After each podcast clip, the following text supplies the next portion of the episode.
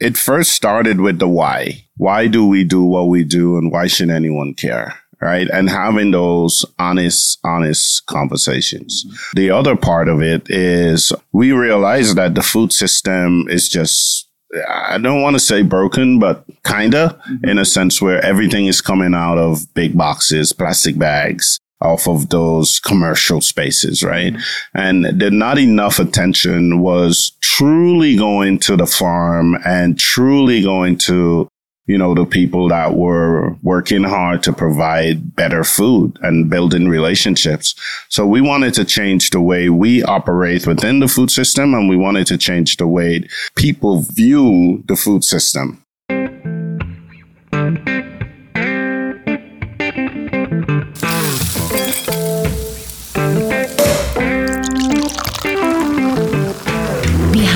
Every amazing flavor is an amazing human who has perfected their craft. Welcome to Flavors Unknown, a series of inspirational conversations with renowned culinary leaders. Discover how their cultural identity shapes their creative process. With your host, Emmanuel. Welcome to another episode of the Flavors Unknown podcast. I am your host, Emmanuel LaRoche I have been in the food industry for more than 20 years, both in Europe and in the US. And every other week, I have genuine conversations with acclaimed chefs, pastry chefs, and mixologists from around the country to talk about their path to success and how their heritage influences their creative process. In today's episode, we have the pleasure of speaking with Chef Tavel Bristol Joseph, a renowned chef from Austin, Texas. Chef Bristol Joseph shares his fascinating journey from his childhood in Guyana, discovering his passion for pastry, and eventually partnering with chef Kevin Fink to create the celebrated restaurant Emmer and Rye. As we dive into his unique cooking style, we'll discuss the two types of creators, the physical and the emotional, and we explore how his restaurant Canje sets itself apart from other Caribbean restaurants. Join us for an engaging and enlightening conversation with the talented chef Tavel Bristol Joseph. Hi, chef. How are you? I'm doing great, man. How are you? I'm very good. I'm very excited to uh, be here with you at uh, Canje in yes. Austin. Yeah, yeah, face yeah. Face to face. I love those recording. Absolutely. You know? And uh, congrats. I, uh, you know, just been, uh, I mean, everyone was aware that uh, you, the, the restaurant got uh, the James Beard semi-finalist for 2023. So yes. We keep our fingers crossed for you and for your team. thank you. Thank you. Yeah, it's beautiful, man. Beautiful. It's good to be recognized for hard work, you know? Yeah, absolutely.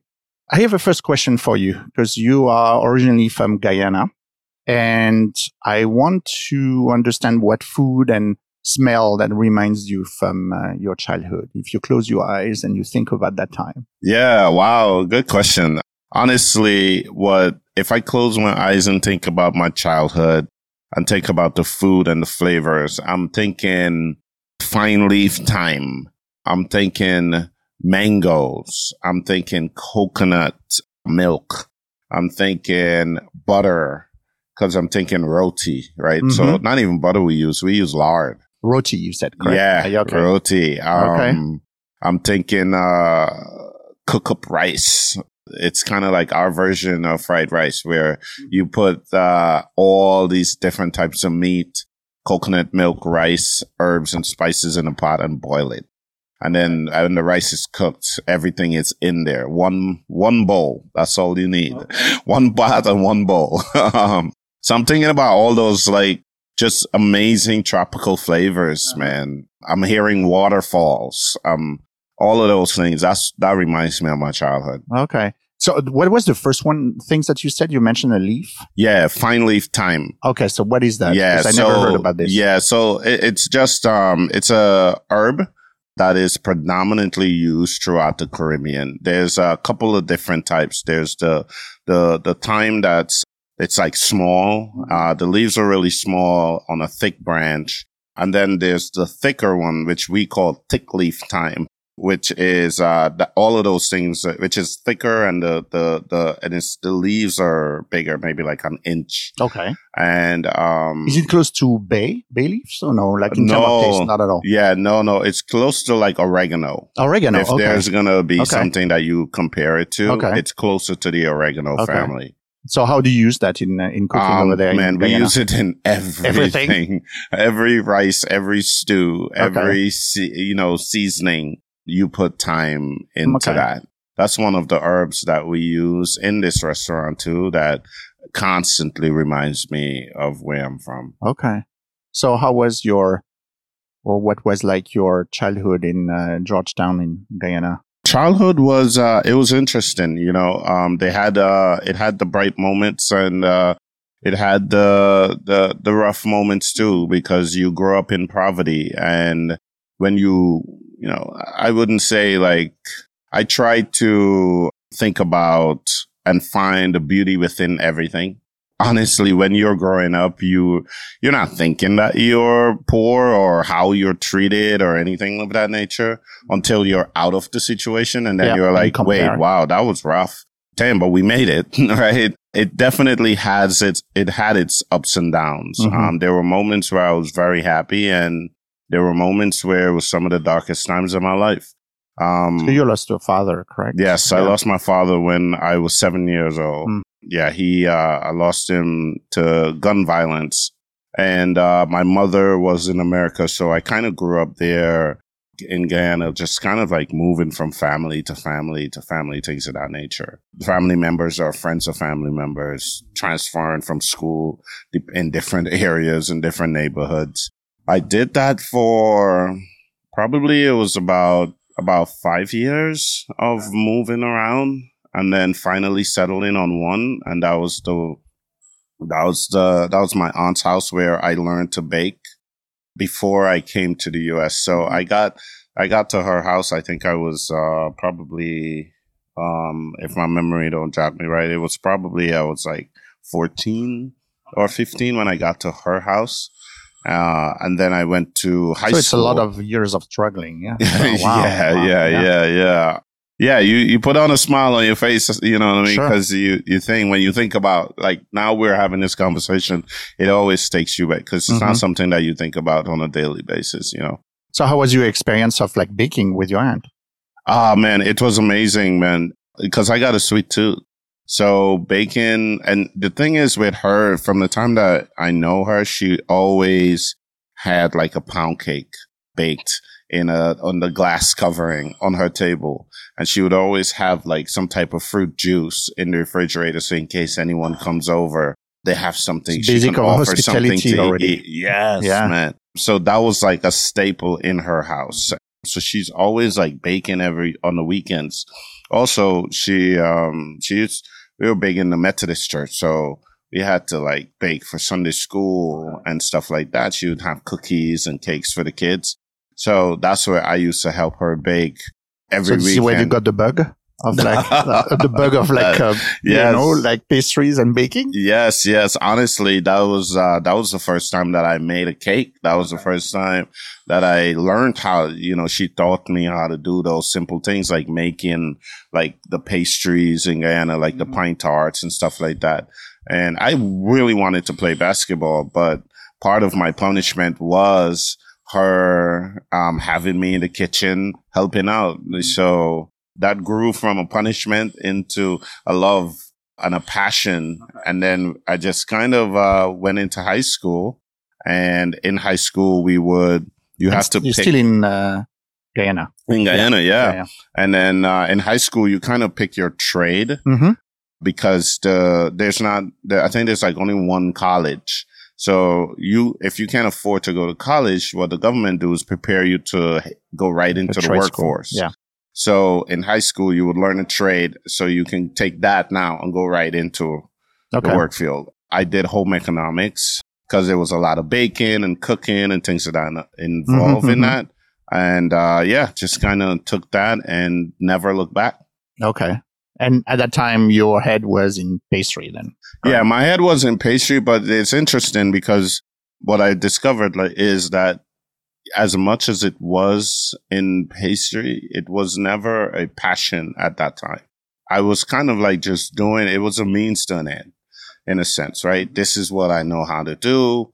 But I had a lot of, you know, as as we kind of touched on that really is I had a lot of trauma. I had a lot of issues that I was dealing with just being a kid and learning how to you know, be loved or learning mm-hmm, how to mm-hmm. care. Like I was going through that process. So as much as I was going through like this process of learning how to cook and all of that, that was never my, I, at the time, it was never my passion. It was just something that I did that I was good at. So how did it become a passion? It became a passion for me 14 years ago. 14 years ago is when I said, okay, this is what I'm going to do, which is crazy to think, right? Because I've been doing this. I'm, I'm 42 now. So I've been doing this since I was 17, but the journey in which how my life has, has kind of manifested, it was where the entire time I went to the New York restaurant school after I mm-hmm. left Guyana and I came to America, I went to the New York restaurant school. I worked at the River Cafe. I worked at Braeburn. I worked at the W.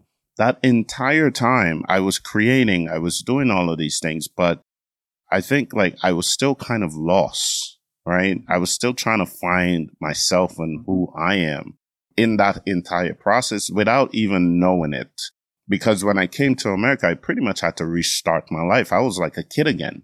I like tasting strawberries and apples. We never had those growing up. Those simple. I haven't things, thought about that. Yeah, you sure. know what I mean. That those simple flavors sure. that that everyone here sure. takes for granted yeah, and grew up with. I mm-hmm. never had access to that.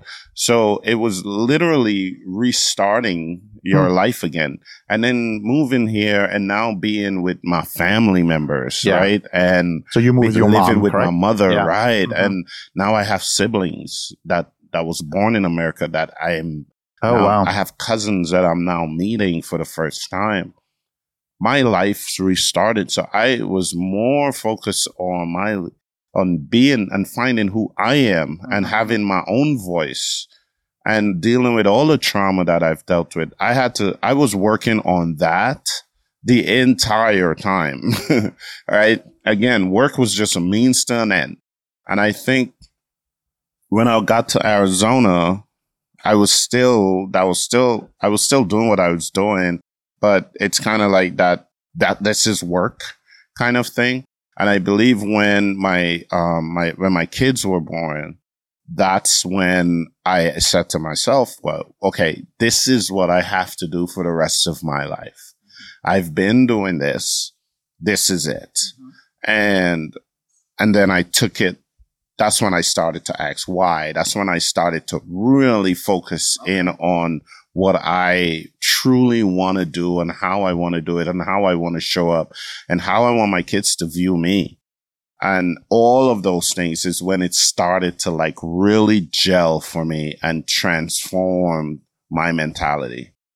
So your kids were really like the, the decision factor or to, let's yeah. say to switch from, from doing I'm just doing this and, and, and, and to, to like really investing in it and yes. finding passion. Yes. Of what you're doing day after day. Yes, yes, yes. And and and and I know like it, in my mind it's like crazy to even think that all the accomplishment that I've that I achieved before them it was very much of like this is you got a gift right you know how to do this and you've been doing it for a long time so this is what you do but i think that when we when we talk about truly internalizing and figuring out what you truly are on the planet. What, what are you here for? Mm-hmm. And giving value and purpose to your life. You have to, that's something that's created. That environment has to cre- be created for you. Mm-hmm. You know what I mean? I truly don't believe someone wakes up and say, this is what I want to do. And I know it. I think situations and things happen in your journey that convinces you that that's the right thing to do. And I can honestly say my kids is the thing that happened in my journey that convinced me like this is the right thing that I should be doing. Okay. And your kids now are 14. at the age where you were mentioning like yeah 14 when you move with your aunt Yeah. correct yeah, So yeah, yeah. Absolutely. Absolutely. When you have that spark to say okay this is what's going to be the rest of my life i have to invest on this and so on so how did it translate like on a daily basis what have you done differently after that suddenly you had that switch you know in your brain Yeah. Um, that you are committed to this and now you know that's you have a vision almost like of where you want to go Yeah. Well, I mean, the first thing I did, I think I, I really started to own in on my craft, right? And own in on what are my strengths and my weaknesses. So I really, that's when I came up with a recipe book, like my personal recipe book. So that was my first step of like, I am going to create a book that is all the recipes that I've ever worked on. And this is what it's going to look and feel like. I started to be more active in the kitchen instead of just saying like, okay, I'm going to be just doing um, pastry and focus on desserts. I started now to say, okay, great. I'm going to now be more involved with the savory side. I'm going to talk to them a little bit. I'm going to now manage and push these chefs to be better chefs. I'm going to now, you know, work harder than every single person. Right. So I'm going to be more focused, more driven. I'm going to be the first one in and the last one out. I'm going to be like really taking it to the next level when it comes to my, the effort and the work that I'm putting out. I started to push more hard than I've ever pushed in my life. That's how I started to, you know, really like own in on the things that like I knew what my, I was really good at making chocolate mousse or I was really good at making tarts and like started to own in on and micro in on those things where when I make a new recipe or something of that nature, I would use the things that I was great at instead of just like, let me just create something out of the blue and, and just shoot at it. Like, no, now I knew like I can make this and I can do it well. Okay, very good. How did you meet with um, Chef Kevin Fink? Right. So that was around the same time that we were working together. So we both used to work for his dad. He was director of operations and I was uh, the corporate pastry chef. We were we were friends. We were working through all the you know logistics on how to make this business better, mm-hmm. and really pushing the boundaries in what we believe food should look and feel like. We kind of had this common understanding and drive and push to be trying to change the the way how food should look, feel, and that's savory, hospitality, and desserts, right? How all of that presents itself. So we became friends. We were both hard workers and we just kind of like realized that we work really well together. There was a lot of things that I admired in how he conduct himself and carry and handle his business. And you know, there was a lot of things that he admired about the way how I, my work ethic and things of that nature. So we just started to kind of connect and bonded. And when the, there was a time where he was like, Hey, like I'm looking for a business partner. I want to do a project, a uh, new project. We had a couple of places in mind, Denver, Austin. And I think there was somewhere else that we were talking about and thinking about possibilities. And then um, Austin is the spot that we settled on. And this is when you guys created Emmer and Rye then? Yes, the we f- moved there and opened up Emmer and Rye. Uh, it's been seven years ago. Seven years, yes, Yeah. 2015 Yeah, in Emmer and Yeah. Rye. Okay. almost eight. Yeah, eight years. yeah, yeah, almost eight years. Yeah, absolutely. So how was that adventure of creating Emmer and Rye? Oh man, that was uh, that was interesting. I mean, it first started with the why. why do we do what we do and why should anyone care? Right. And having those honest, honest conversations. The other part of it is also the, we realize that the food system is just, I don't want to say broken, but kinda mm-hmm. in a sense where everything is coming out of big boxes, plastic bags, off of those commercial spaces, right? Mm-hmm. And that not enough attention was truly going to the farm and truly going to, you know, the people that were working hard to provide better food and building relationships. So we wanted to change the way we operate within the food system and we wanted to change the way people view the food system. So instead of going to a farm and saying, Hey, grow me 20 pounds of lettuce and I'll buy it from you every month. Uh, we went and say, Hey, like, what do you grow well here? What grows well in this soil? And whatever that is, we will buy that. And whenever it changes, we will buy that too. Whenever you, whatever you would like to plant, we will create dishes because we're the professionals. We'll create dishes that represent that. And same thing we did with the ranchers and everyone, right? It's really focusing and building relationships. And so we created this concept that the menu changes pretty much every day. It's really focused on locality and seasonality. We mill our own grains. We make fermentation is a big part of that concept. So making vinegars, the whole spice rack is everything that's built off of like byproduct that we fermented, dehydrated, and mm-hmm. made a powder and put it on a shelf. And then when you're cooking, you can add that to your dishes.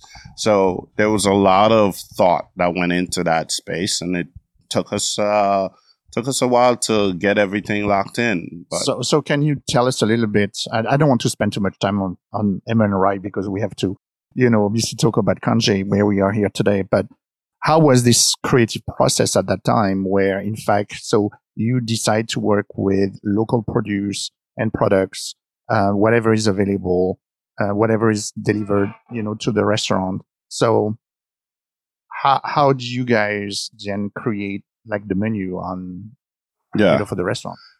It was really interesting because let's just say it was a lot of trial and errors right? It was a lot of times where we thought something was going to be great and we were all excited about it. And then we tried it and we're like, oh, yeah, that's not right. Um, let's, let's never do that again.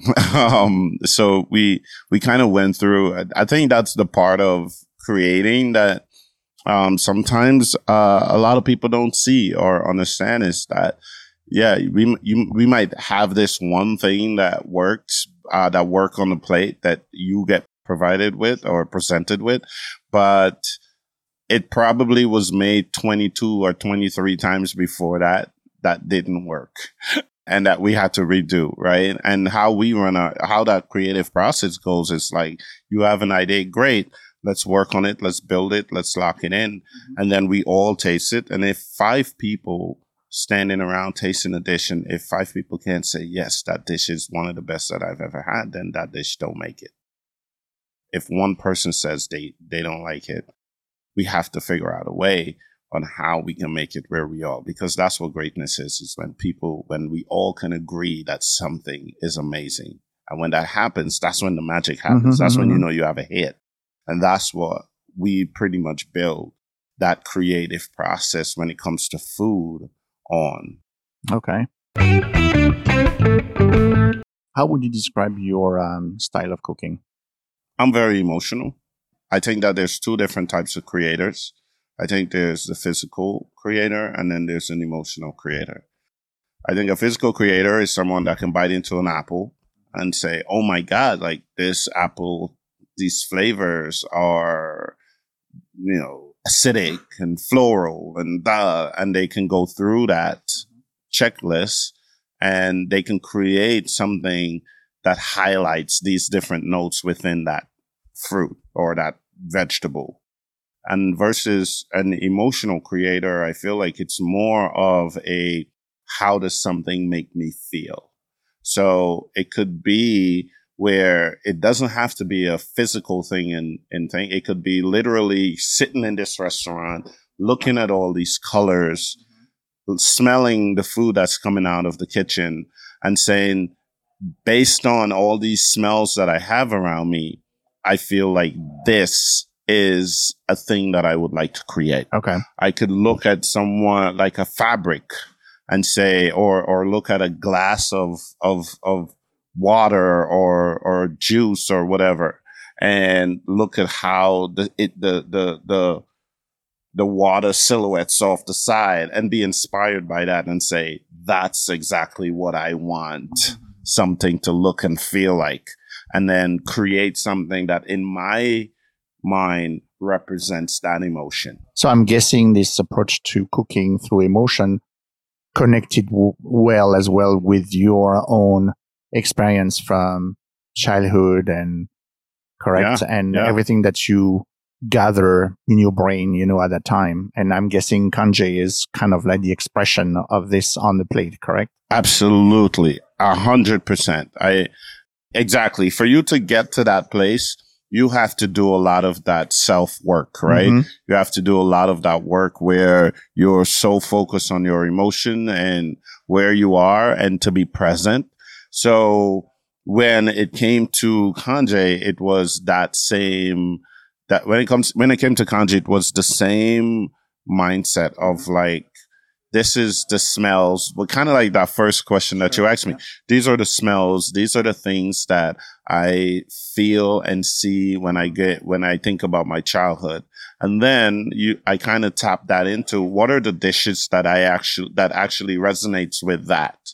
So like buttery and, and flake. Okay, great. Roti was one of the dishes. I remember that. Spicy and oh, curry was one of the things. And so those are all these little pieces that connects. And also I wanted to create a space that represented the Caribbean. I wanted to create a space that it wasn't, it's not a Guyanese restaurant.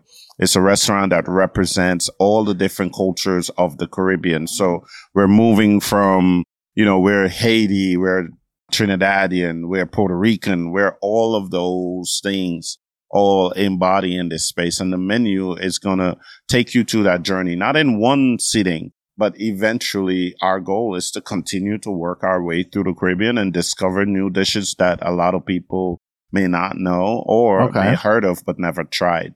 So two questions around this is first, how then Canje is different from other Caribbean restaurants, you know, around the country. That's one question. And the second question is when you want to represent like the different aspect of the Caribbean and connect to different dishes, then do you as well travel then to the Caribbeans in order Yeah. to get inspired and see what would resonate with the concept of Canje? both of those questions kind of the Mhm. answer is kind of tied into each Yep. other, right? Because what makes Canje different from most is that all of the ideas in Canje is not mine, right?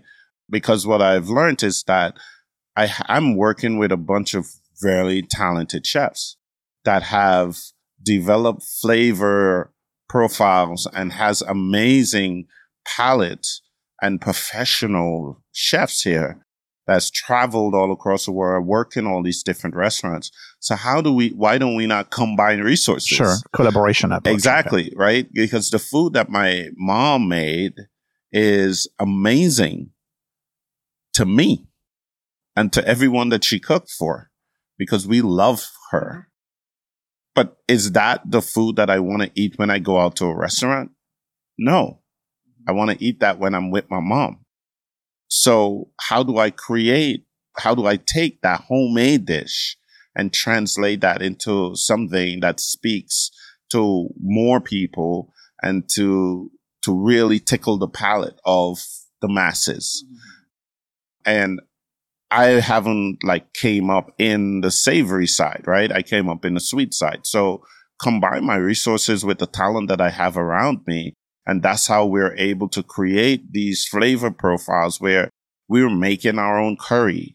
We're our curry powder. We're, you know, making like our own saltfish. So we don't, you know, we ain't got to buy codfish. You know, we make because we butchered for the ceviche and then we dehydrated all the pieces Um, we salt all the pieces and then we make another dish from that. Mm-hmm. So we've been able to, with this concept, been able to heighten a lot of the flavors that people may know that comes from the Caribbean. To me, I think really having all of these influences from sh- from American to French techniques to Japanese techniques, using all these techniques while making a dish that represents the Caribbean. I think that's what makes us really special and makes the food taste different.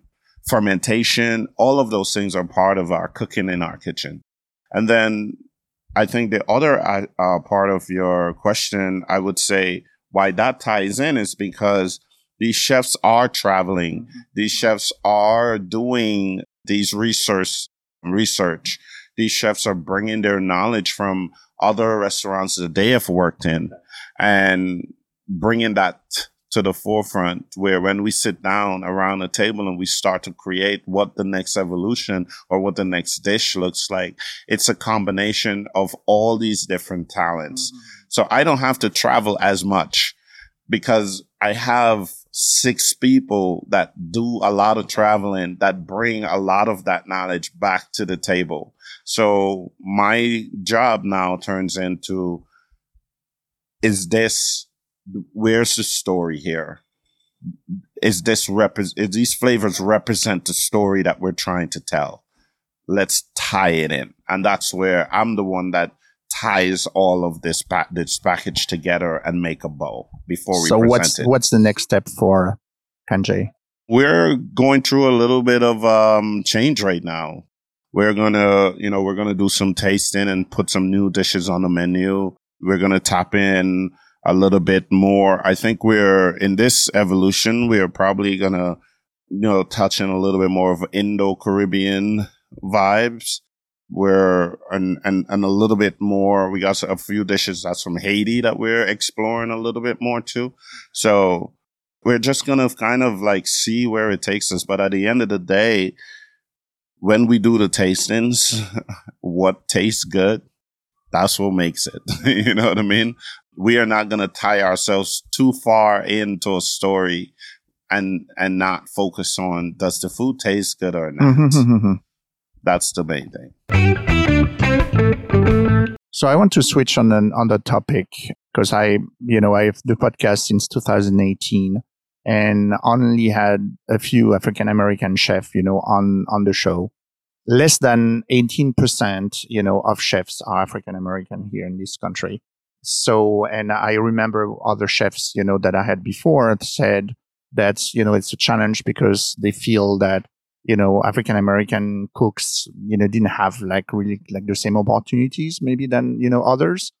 Do you see things evolving maybe slightly and slowly, but in the restaurant industry when it comes to opportunity created for African American chefs? Yes, absolutely. I mean, to be honest, yes, there was a time where that was very scarce. I'm sure it was not easy for you when you moved to New York. Of a hundred percent, it was it was very scarce. When I mean, my first kitchen job, everyone in the kitchen, the only I would say African or black people that was in the kitchen was the Haitian dishwashers and mm-hmm.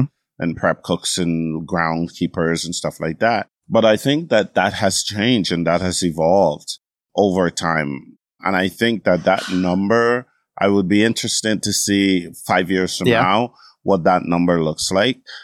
Because I think with now with uh, where we are and where we stand in the community, I think that it's getting that I am me myself is seeing way more than I saw when I first started.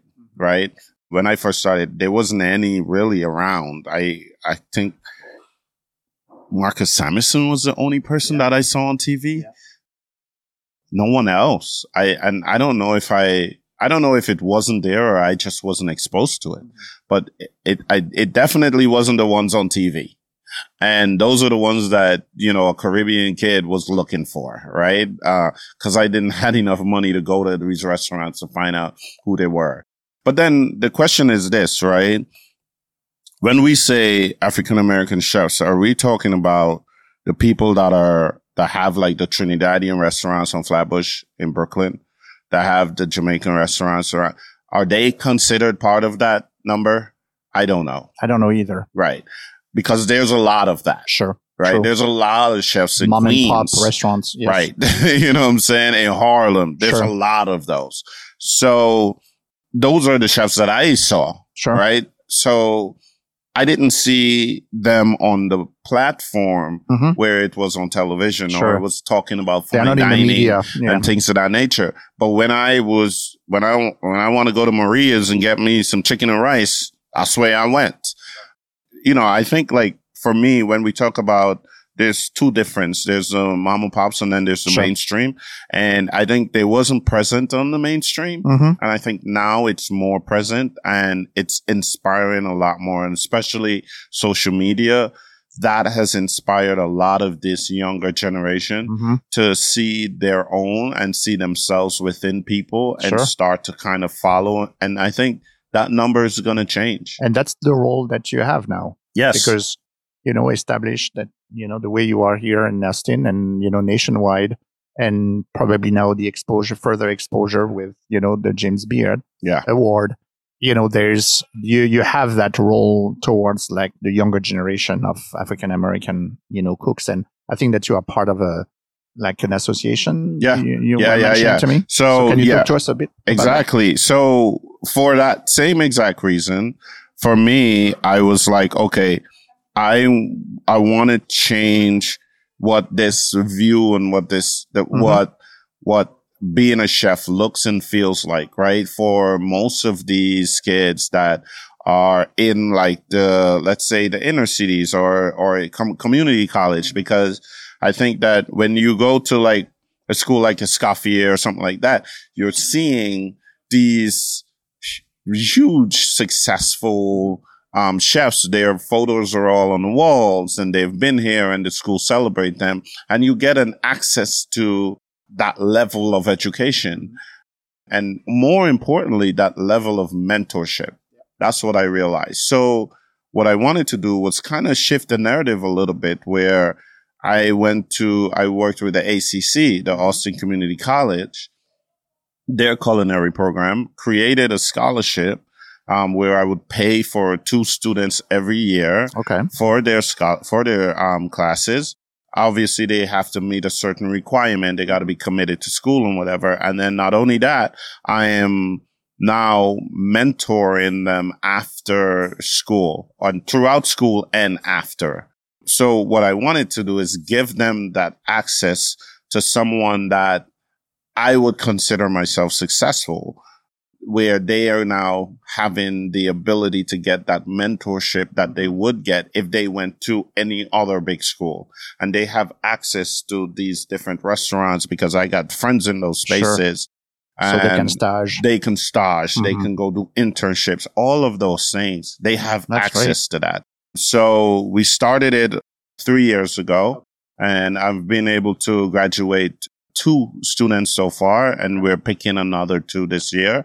And then we're going to take it from out of Austin So it's and like a we take two-year it to different or? cities.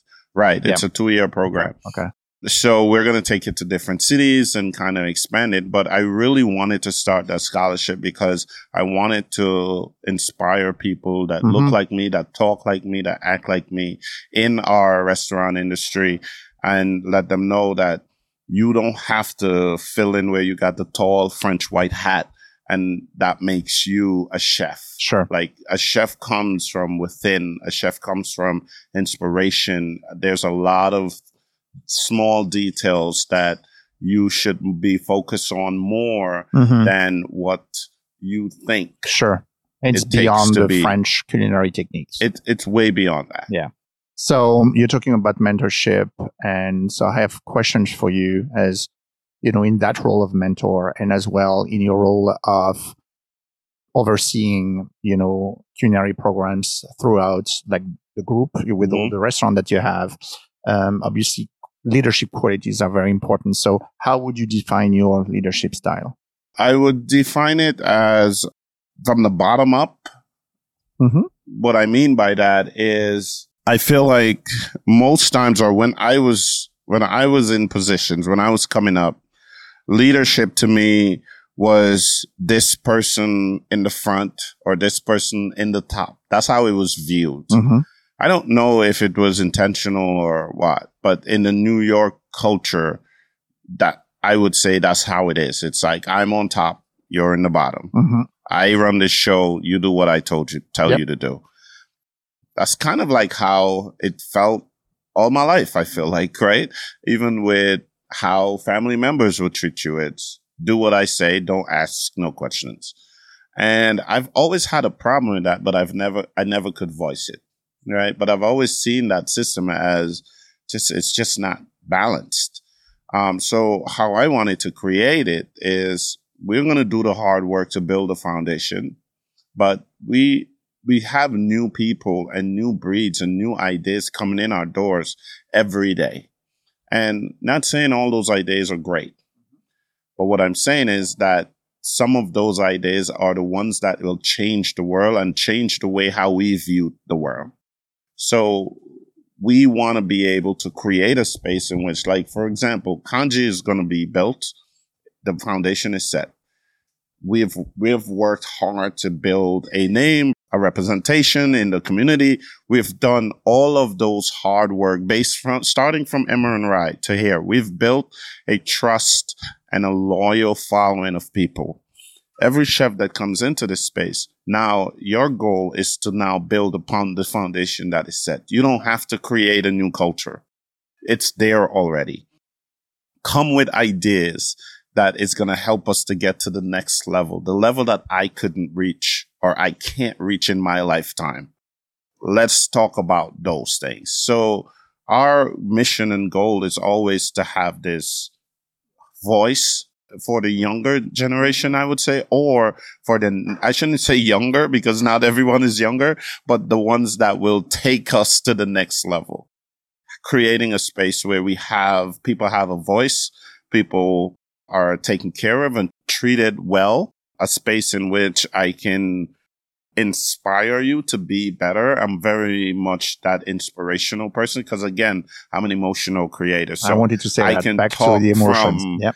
that emotional space all day long and I can see different perspectives because I've came from zero to where I'm at. So there's not much anyone can tell me that can surprise me. I've had a lot of losses in my life. Mhm. So I've been through the gamut when yeah. you talk about someone that has every reason to fail, but is successful enough to sit in front of you right now. That's what I have to offer to the world. And I think it's important that we tell our story while we're leading the next generation so they don't have to make the mistakes Okay. we did. So, what advice would you give a young leader, you know, on how to develop people? listen. I think that, you know, that is, and it's very basic, right? It's very simple, but it's very hard at the same time Mhm. because just like people go into a interview and the interviewer have a list of questions that they want to ask you. How much are they listening to you? If every time they're, you know what I mean? It's, it's like those basic things that you see when you're talking to a leader or another manager, or you're talking to a staff member, um, or someone that's lower on the totem pole than you per, per se, you have a goal in what you want them and how, you know, you want them to show up. But maybe that's not the way they want to show up. Maybe that's not. So understanding people, listening and, and leadership to me is more about people's relation and how you can relate. It's it's less about the task and more about the people that you have and Mhm, how do mhm. you mo- motivate and inspire them. Because the task that you have at hand, that could be minute compared to the potential that the person that you're talking to have. And your goal as a leader is to unlock that Sure. Because it's always for me it's always bigger than what i'm doing now it's always bigger than this like it's bigger than Canje so i can teach you how to do it the Canje way or i can teach you how to do it in the right way and with or the way that we all agree is the right way that makes you better than Canje and that's what we're always trying to push Very good. That's um, a very uh, thoughtful, Yeah. you know, answer. So I, I really appreciate that. I'm looking at the time we have spent, you know, more than 45 minutes talking already. and I have a lot of questions for you, but I have to be respectful of your time. So I, want to finish the um, conversation with the rapid fire questions. Yeah. So the first one is I always ask my guests is you and I, we are going into a tasting tour in Austin. Mhm. So give me five spots that you will take me to that are outside, obviously, of your group because, you know, that would be too easy. Yeah, right. We got, we got seven. It's hard exactly. to pick outside of that. So- um, Oh, okay, come on, so Austin is a great, you yes, know, food yes, yes. so- So we got uh we got Nixta. Um Yep. we got uh Suerte. Mhm. We got uh And the- now. yes, and now. We got the Garrison Mhm. uh at Fairmont. yeah. We got um Spicy Boys, love their chicken sandwich over there. We got uh Birdies hmm um of the block here. Um amazing pasta. Ooh, I'm gonna get uh Valentina for Oh, okay. barbecue. Yeah. I'm also gonna hit up Franklin's for some barbecue too. Sure. Yeah. Um, if you want to stay in line. Right, right, right, right. I'm blessed enough. I, I, I, I, am able to. Oh, you go, call. you go, Uh, you can go by it, the back, by the back door. don't say it. I, I've never. I did not say that, Aaron. Yeah, and I take. Yeah, Okay. tho- yeah, yo, it. you are you are beyond five, so great. What's your favorite guilty pleasure food? My favorite guilty pleasure food is popcorn. Pop popcorn. Okay, Popcorn. like buttered popcorn or Um, movie theater popcorn. I would go to the movie theater just to buy the popcorn and then go home with it. yeah. really It's it's with butter then? Yeah, with butter? yeah, yeah. With okay, butter. It's the butter. Okay, Hmm, interesting. Three cookbooks that uh, inspired you the most in your career. What's cooking in Guyana? Okay, Um, that was the first cookbook I had. Professional Baking, Volume One. That was it. And I think Marcus Samuelsson cookbook, The Mhm. Rice. okay, I think that's The what Rice, it was. yeah. That one. okay, very good. What's your biggest pet peeve in the kitchen? Uh, my biggest pet peeve is dirty towels on the table. Dirty towels on the table drives me crazy. And it's also very dangerous because you don't know if a pair of knife is in it or anything of that nature. Okay. Last one, beside the classics like condiment sauces and mayo and so on, what other condiment, uh, spices, sauces, dressing do you like to have on hand at home? I have a slew of hot sauces. Every place I visit, Yeah. I always buy hot sauce. Okay. I'm bringing home. So hot sauce is definitely there, and sriracha is the most commonly used. I think I put sriracha on everything, Everything. even ice cream sometimes. Yeah, there's one specific from Guyana. Normally, like the housemate stuff. So, Ah, like when I go every- to Canada, I got like family yeah. make their. Everybody makes their own hot sauce. Is it like a, there's a special chili? Like yeah, it's called uh, wiri wiri pepper. Okay. Um, it's like these little small round, look like cherries, Yep. but they are spicy. Oh, But Okay. um, very, very, very peppers. very, very Yeah. peppers. Um, those are you put that in any hot sauce in Guyana, and it's amazing. That and mango, we put those two together. Are you using some here? In, uh, in Uh, we make, yeah, we Ah. ferment here, Okay. so we don't get wiri wiri pepper here, Okay. but we do get the Scotch bonnet Scotch and bonnets, habanero curry, and stuff. yeah. So yeah, we we do some we do a fermented hot sauce here. Very cool. Chef, thank you very much for your time. Appreciate it. It was nice to see you again. Yes, yes, yes. Thank you very much, man. I think this was uh, fantastic. You asked the right questions. Okay. Thank you. I hope I was listening too. yeah, well, the, the difference with you, you got a tape recorder. You can go back and listen to it. Yeah, right? yeah. No, no. Most people don't have that. So, okay. Good to see you. all right, man. Thank you so much. Thank you for joining us today on the Flavors Unknown podcast and listening to my conversation with Chef Tavel Bristol Joseph. I love his story from his early days in Guyana to his rise in the culinary world with the creation of Emmer and Rye and then Canje. His insights on the two types of creators and his unique approach to cooking have left me with a deeper understanding and appreciation for the art of food. If you enjoyed this episode, please subscribe to Flavors Unknown podcast on any podcast platform and visit our website at flavorsunknown.com for more amazing conversations with culinary leaders from various regions and backgrounds. Stay tuned for our next episode. And until then, keep exploring the flavors unknown. And until then, keep in mind that the people who likes to eat are always the best people. Thanks for listening to Flavors Unknown. If you've enjoyed this episode, give us a follow on Instagram at Flavors Unknown and visit us at flavorsunknown.com. Don't forget to leave us a five star rating and a review on Apple Podcasts.